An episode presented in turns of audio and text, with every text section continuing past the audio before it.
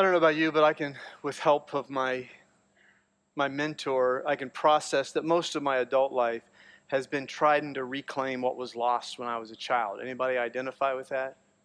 So for me, it was my family. My family uh, broke up when I was in middle school.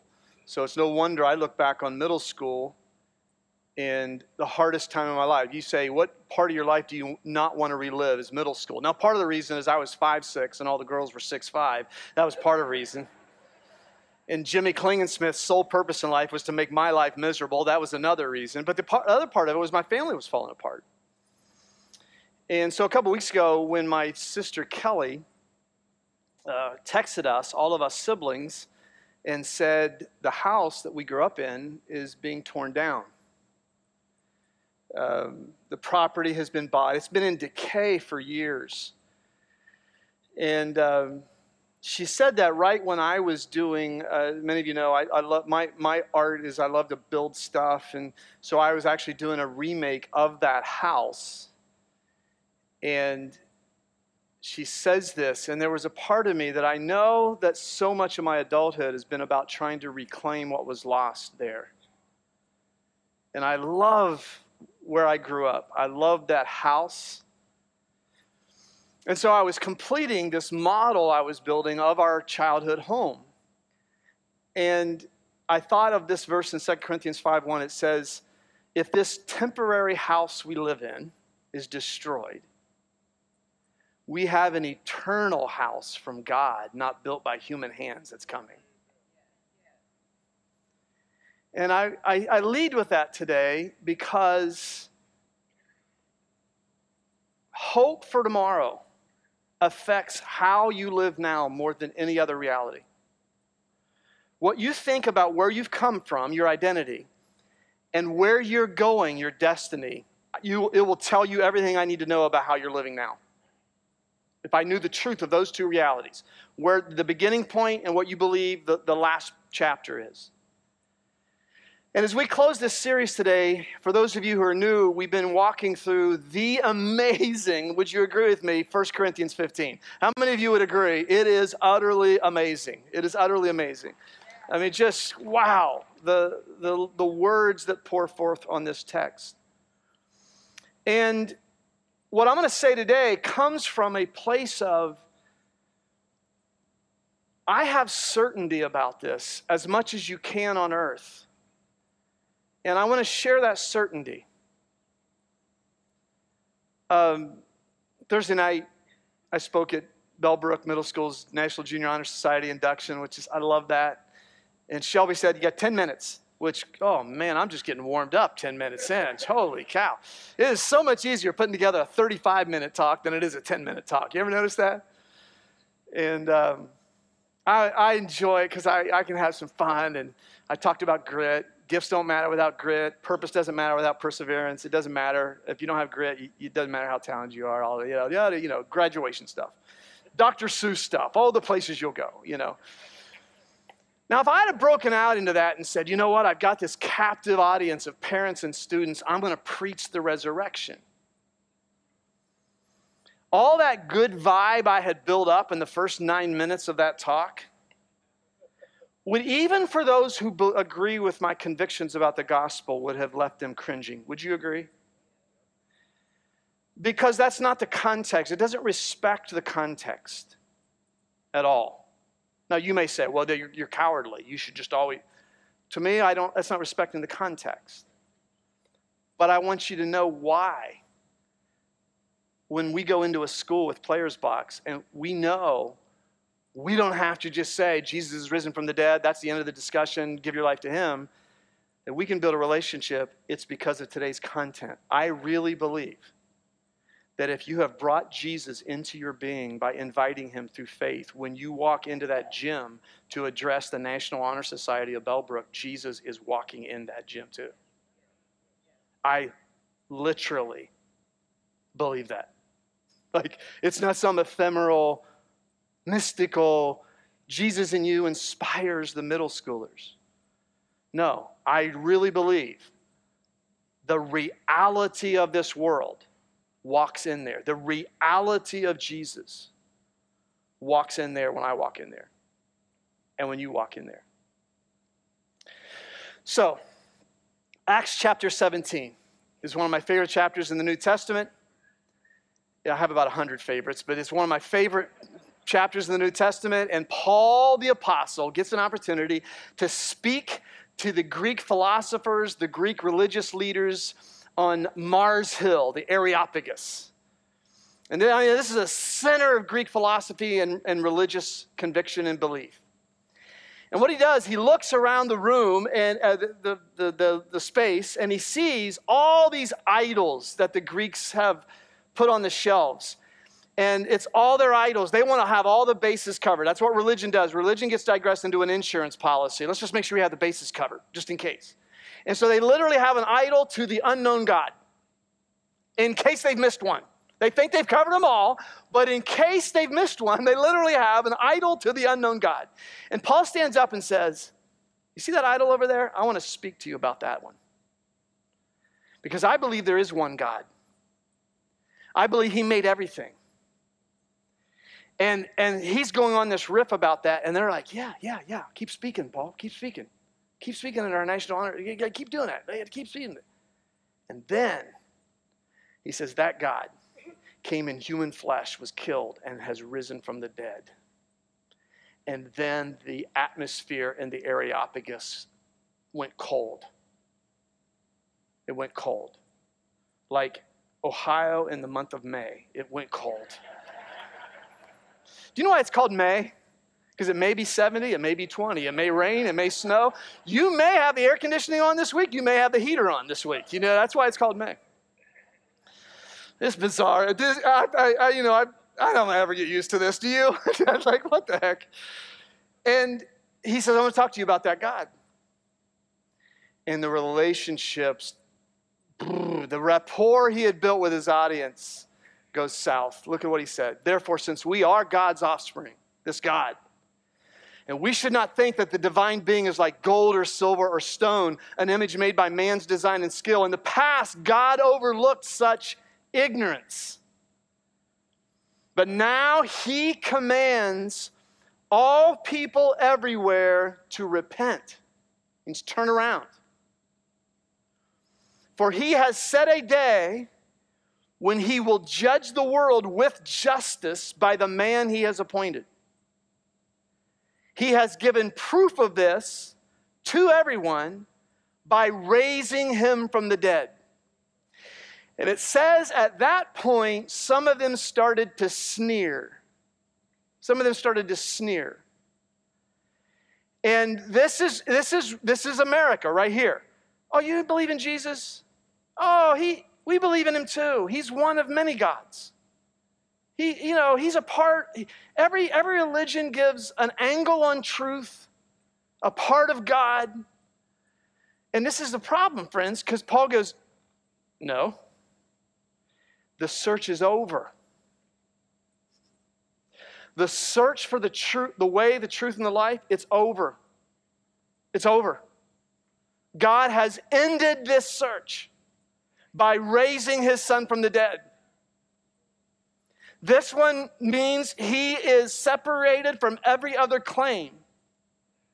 Now you say, well, wait a minute, what, what set Jesus, what set Jesus raising from the dead apart? What set him apart? I mean, doesn't, don't other belief systems have their heroes raised from the dead? Doesn't even the Hebrew Christian Bible have people who were raised from the dead? Uh, Elijah raising the widow's son, Lazarus being raised. Well, none of them was raised like Jesus. None of them.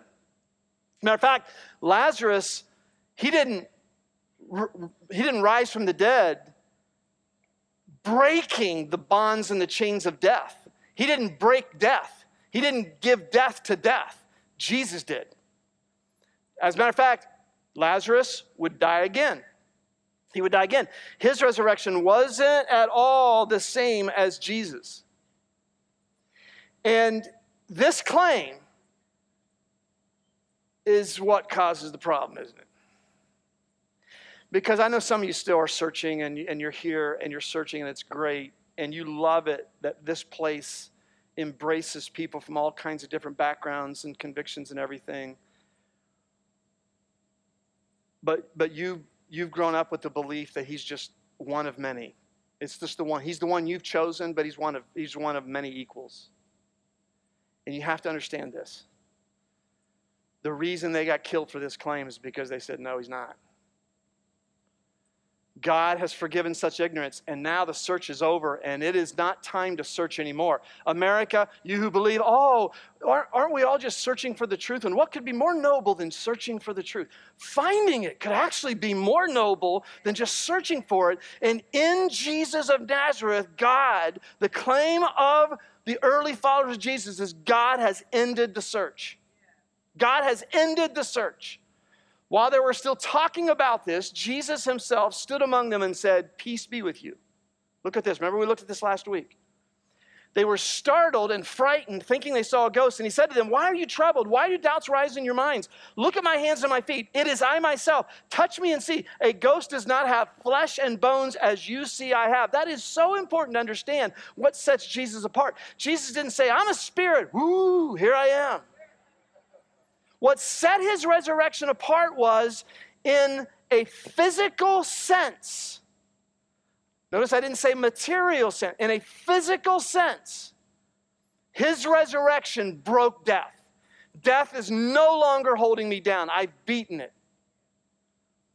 And this is what startled them is right here. Look what it says in verse 36 while they were still talking about this. What were they doing? Well, John gives us detail. In John's gospel, he tells us they had locked the doors for fear that the Jewish leaders might come in and raid the upper room. They had locked the doors. And so, what sets Jesus apart, no one ever was raised from the dead like Jesus. What is it? That he was physical, and yet he was not limited by time and space as we now understand it. He the crude way of putting it is he could go through walls. He, he, this was different. He could go through walls. This was a different physicality. Now, now, when you look at that, you obviously see, as I pointed out last week, the emphasis upon the physicality. And he would later eat fish. His spirit didn't eat fish, his, his post resurrection body ate fish. And the importance of this, when you go asking questions about what, what, what, what, is, what is life after life like, well, the answer to that is given like in places like Colossians 1.18. He is the firstborn from among the dead. Or we've looked at verse 20 of 1 Corinthians 15. Christ has indeed been raised from the dead, the first fruits. Remember, the first fruits was a Hebrew picture of the, the, the fruit of the harvest. The, the Hebrews were commanded to give the first fruits of what was coming that you didn't give God the leftovers, you gave the first fruits. And it was the here's there's more of this coming. And, and this is this is amazing because it says that this Jesus, post-resurrection, who was unlike Elisha's uh, the widow's son, it was unlike Lazarus, this Jesus transcended what we understand about time and space, and he is the first fruit of you. He is the prototype of your post resurrection reality. Obviously, the number one question we got during the series was Will we know each other? Yes. Because you will be you in a physical way that transcends what you understand about materialism right now.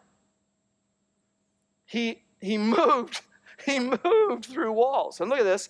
The truth is that Christ has been raised up, it says in the Message Bible, the first in a long legacy of those who are going to leave the cemeteries. Now, you know, Hebrews 2 9 says that Jesus came to free those who all their lives were held in slavery by their fear of death. Until you're freed from death, you're not free to live, are you? You're not. I mean, because you always have this, you always have this noose that's just around your neck. And I think it's, it, I never, I, I, I don't tend, I, I hope I don't, judge people who are addicted to drugs and alcohol because without hope, that's where I'm heading. Just get through this life numb. that's where I'm heading. Like without hope, I'm drugging out, man. I'm going to shop till I drop. I'm going to, I'm going to, you know, I'm, just, I'm going to do whatever, whatever I can to get through this life. I was reading an article the other day about a guy who, it was a, it was a focus on a home where the family had built a 5,000 square foot I want to say it's not a garage, but a display room for the 12 classic expensive cars they have, nine of which are Corvettes. And it, I mean, the pictures of this were unbelievable. Now, whenever you see someone who has unbelievable affluence that you don't have, set your envy aside for a minute and acknowledge, acknowledge that you don't know how generous they've been. So always remember that. It's like, gee whiz, yeah, they're obviously not a Christian like I am, because if I was a Christian, I wouldn't be spending all that money. Well, you probably would, because here's the thing, is you don't, you don't know, you never know how, how someone like that's been generous. But I watched that, I went, if I didn't have Jesus, that's me. I'm being featured in that magazine with I now have nine Corvettes. I have 12. I'm not, I'm not messing around with anything else. And that's me, because, right, it, it's he who dies with the most toys wins if there's no life after life. Why wouldn't you just veg out or spend it out? Why, why wouldn't you do that? And, and so he says, but there is this hope that if you can live within that now, it affects how you live now. It affects everything about this life right now. And so look at what we conclude with in 1 Corinthians 15. Here's the, here's the text we conclude with I declare to you, brothers and sisters, that flesh and blood cannot inherit the kingdom of God.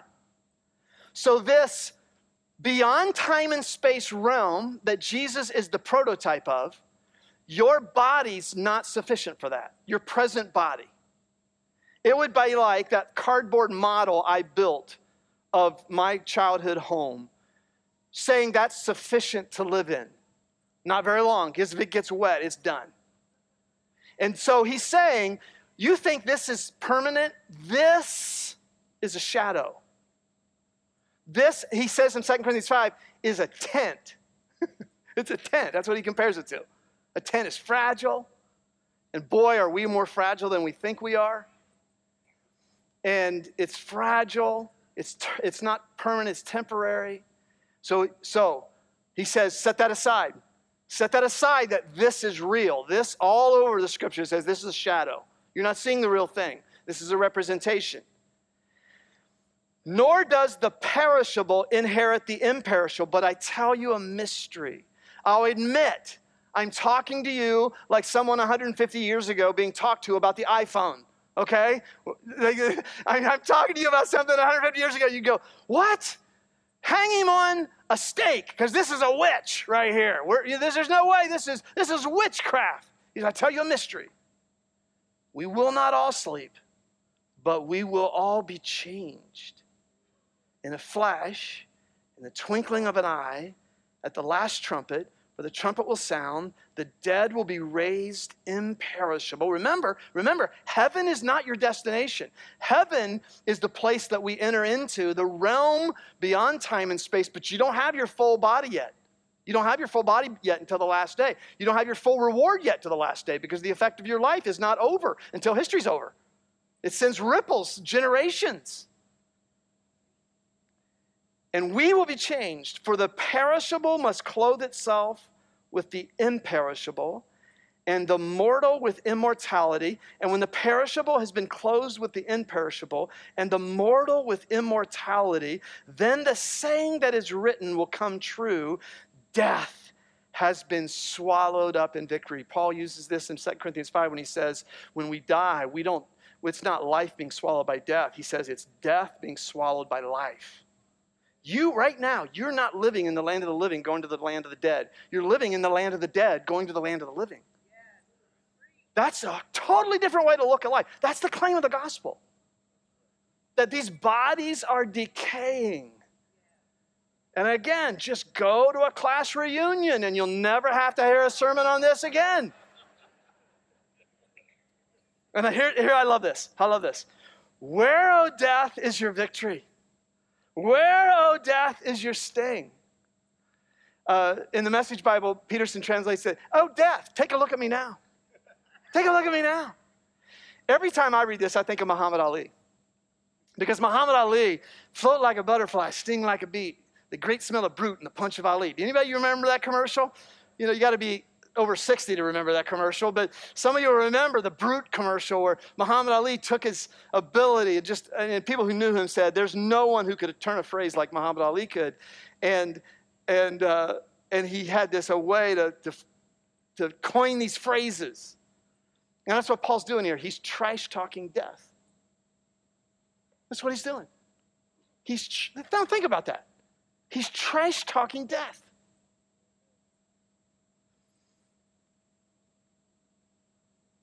How many of you have lost someone you love? Okay. How many of you, you're pretty confident they had put their trust in Christ? On like 2%, you think, okay, I mean, I'm, we're not going to evaluate the level of their faith at this point. Donald Grey Barnhouse was a great, great communicator of the gospel. And uh, he married uh, just a beautiful woman, young, and they had a daughter, Margaret. And when Margaret was still young, uh, his wife tragically died. And they were on the way to the funeral. And his little five, six, seven year old girl, he's trying to, he's trying to find a way to communicate to her this amazing loss, to do it with hope. And they were walking to the church, and a truck came by a little too close for little Margaret and made her uncomfortable, made her jump. And he said that's when it hit him. He goes, Honey,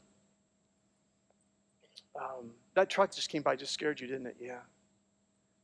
He said, uh, Did you get hit by the truck? No, no. You know what? He said, You know what you got hit by? You got hit by the shadow of the truck. And which would you rather get hit by? Would you rather get hit by the truck or would you rather get hit by the shadow of the truck? And she said, I'd rather get hit by the shadow of the truck. And he says, Honey, mommy just got hit by the shadow of death. Jesus took the hit, he took death. It hit him full. But mommy just got hit by the shadow. Isn't that a great? Well, I wish I'd have thought of that. Man, I wish I could say I was the one that thought of that. But it's just such a great image about, I know for those of you who live your life in fear of death, when I walk through the valley of the shadow of death, I will fear no evil, for you are with me. Oh, death, where's your victory? Oh, grave, where is your sting? We are free to live. As a matter of fact, look what he says the sting of death is sin. That's the stinger. But now the, the yellow jacket has had the stinger taken out, and, and the yellow jacket still pounces upon the victim, but there's no stinger. There's no stinger. The power of sin is the law. It's the measuring stick that says none of us earns this hope. We are given this through the amazing grace that Jesus took the penalty of our guilt. He took on the truck, He took our place.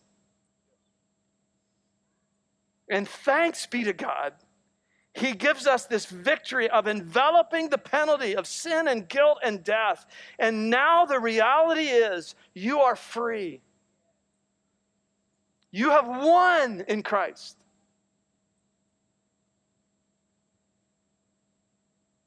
Friends, this changes everything. This is why you don't have to get drunk tonight. This is why you don't have to go from relationship to relationship, oh, finding, trying to find your identity. That I believe that Jesus died and rose again, and, and God will bring with Jesus those who have fallen asleep in Him. There is this hope that you are now free. He took the hit. Now you may experience the shadow of that hit, but you're not going to experience the hit, and you are free to live now. And that's why he says, Therefore, my dear brothers, last verse in this brilliant chapter, therefore, my dear brothers, stand firm on this hope. Let nothing move you. Always give yourselves fully to the work of the Lord. Because you know that your labor in the Lord is not in vain.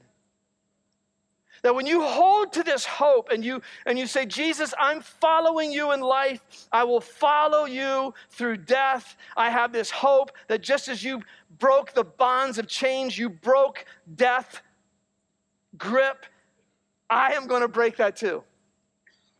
Now, don't think about Aunt May right now that you're wondering about her, saying, oh, well, I wonder if that's her hope. I don't know. That's not your problem. Your problem is you. People get all sidetracked on this stuff, say, well, yeah, I know, but Aunt May made great chocolate chip cookies, but she didn't believe in Jesus. Where's she? I don't know. That's God's job. That's not my job and your job. All my job is, is for you to understand that today you have this hope. and it can be yours. And it can affect you down to a molecular level of your being. That's how real this hope is. How many of you, how many of you have a house that you grew up in and you go back to that house? Yeah. And you sort of venerate that house because your mom and dad used to be there, or a sibling used to be there, and she's no longer with us. And it's amazing how a place can become so sentimentally powerful when the person who used to occupy that place is no longer there. Because when you do not have somebody, you venerate the place that represents them, don't you? Do you know that they didn't know very shortly where the tomb was? If you go to Jerusalem today and somebody says, We'll take you to where Jesus' tomb was, they don't know. Because 50 years after Jesus died, they didn't know. They didn't know. You know why? Because you don't venerate the place while you still have the person. When Jesus died, there were over 50 places in and around Jerusalem that venerated the site of this is where our martyr was buried. This is where our hero is buried. Have you ever wondered why? Why? That the tomb of Jesus, very shortly after he was raised from the dead, I don't know. I don't know where it is. You know why? Because they still had him. Tim Keller said his wife pointed this out to him that he was trying to figure out why, why is it that they lost track of where the tomb was? And she says, Oh, do you remember when the kids went off to college? Before they went off to college, it was, it was you'd go in his room, you'd go, Jesus, shoes stink. Gee whiz, can't she clean up this mess? Can't she put her clothes away? And then you remember, remember, honey, when they went to college? And you'd walk in that room and you'd go, wow. I would take those messy shoes any day now. A place is only venerated if you don't have the person anymore. And they didn't venerate the tomb, they didn't venerate the site. It didn't become, we know this is where he was buried because he wasn't there anymore. They had him. They had him. There are two things about the, the, the, the resurrection that are interesting. One is, do you ever ask yourself, why was the stone moved? If he could go through time and space like in a new realm, why was the stone moved? We often think it was so he could get out. It wasn't so he could get out, it was so they could get in. Because it was the first step in them having him. But then the next thing that comes up, the next thing that comes up is this interaction. Suddenly Jesus met them, greetings, he said, and they came to him, grasped his feet, and worshiped him. Seemed okay with that. Look at my hands and my feet. It is I myself. Touch me and see. A ghost does not have flesh and bones, as you see I have. So he invites them, grab a hold of me. Like, stick your finger in my hole, in my hand, if that does it for you. I don't care, you know. Touch me. But then, when you get to John 7, 2017, Jesus looks at Mary who had fallen at his feet and was grabbing a hold of him. And he says, Mary, do not hold on to me. Don't hold on to me. For I have not yet ascended to the Father. Go and say to my brothers and tell them I'm ascending to my Father and your Father, to my God and to your God. You ever wonder about that? Like, why? It's okay to touch me now. But then with Mary, he goes, you know, it, it, it feels as if he's saying, I'm so holy, don't touch me.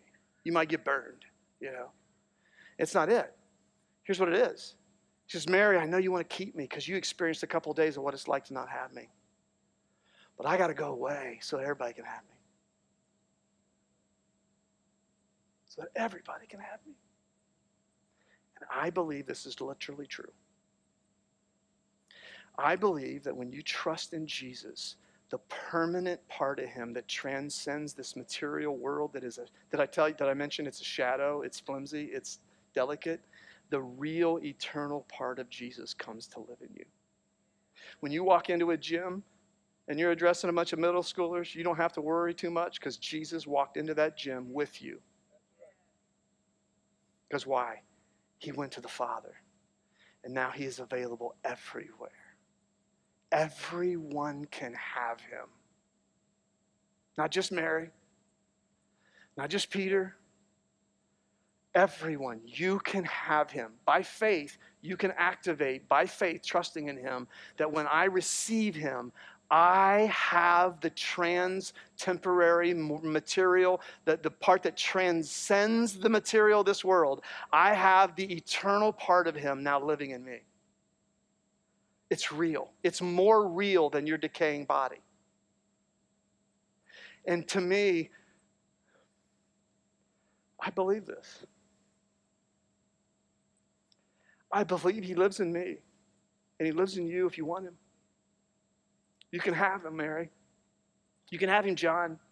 You can have Him, Steve. You can have Him, Barb. You can, ha- you can have Him.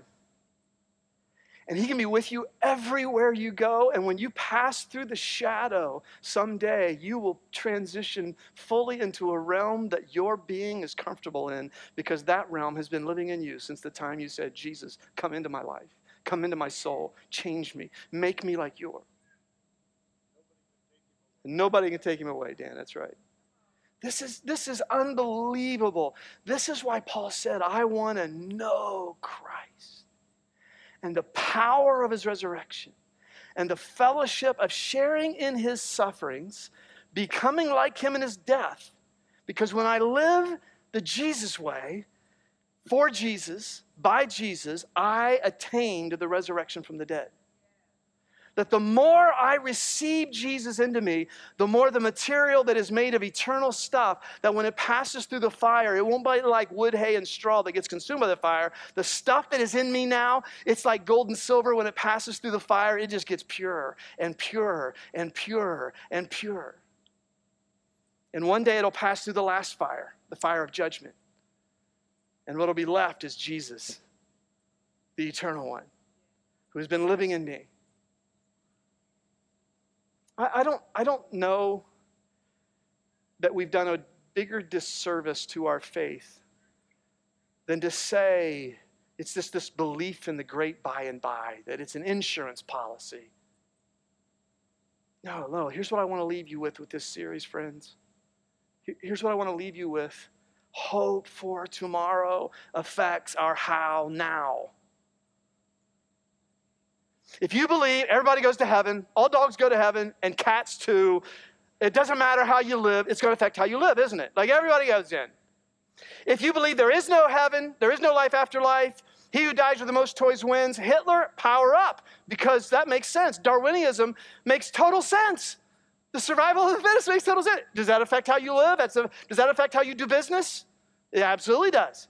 But if you believe that I believe, Paul says, that Christ died for our sins. Nobody merits this.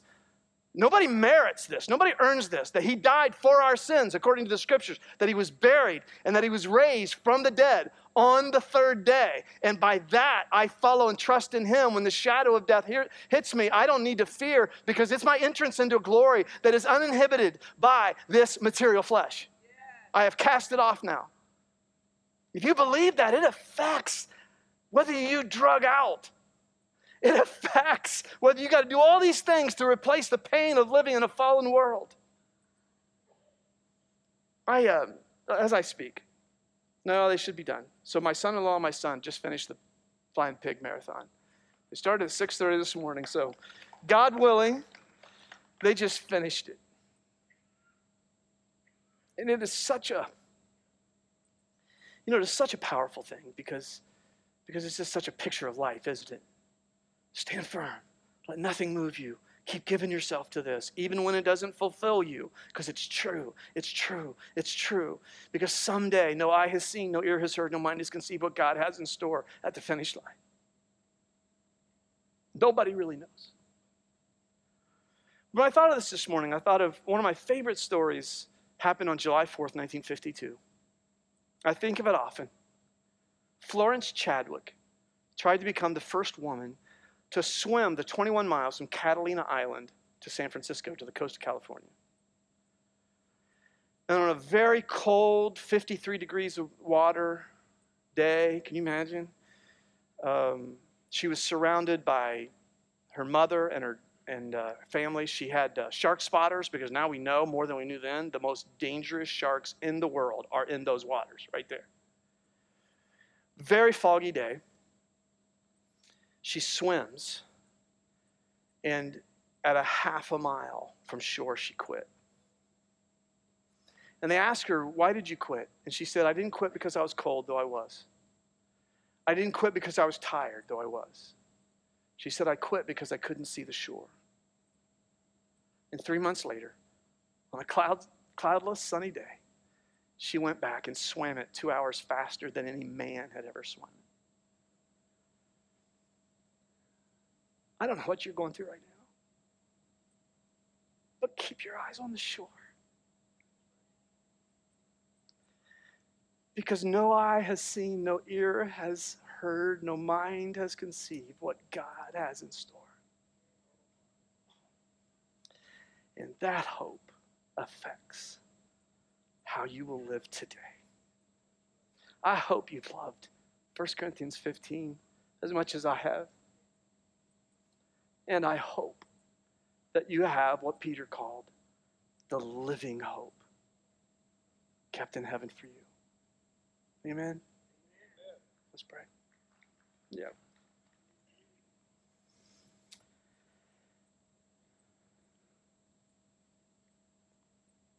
Father, I pray that all the marathon runners finish right now.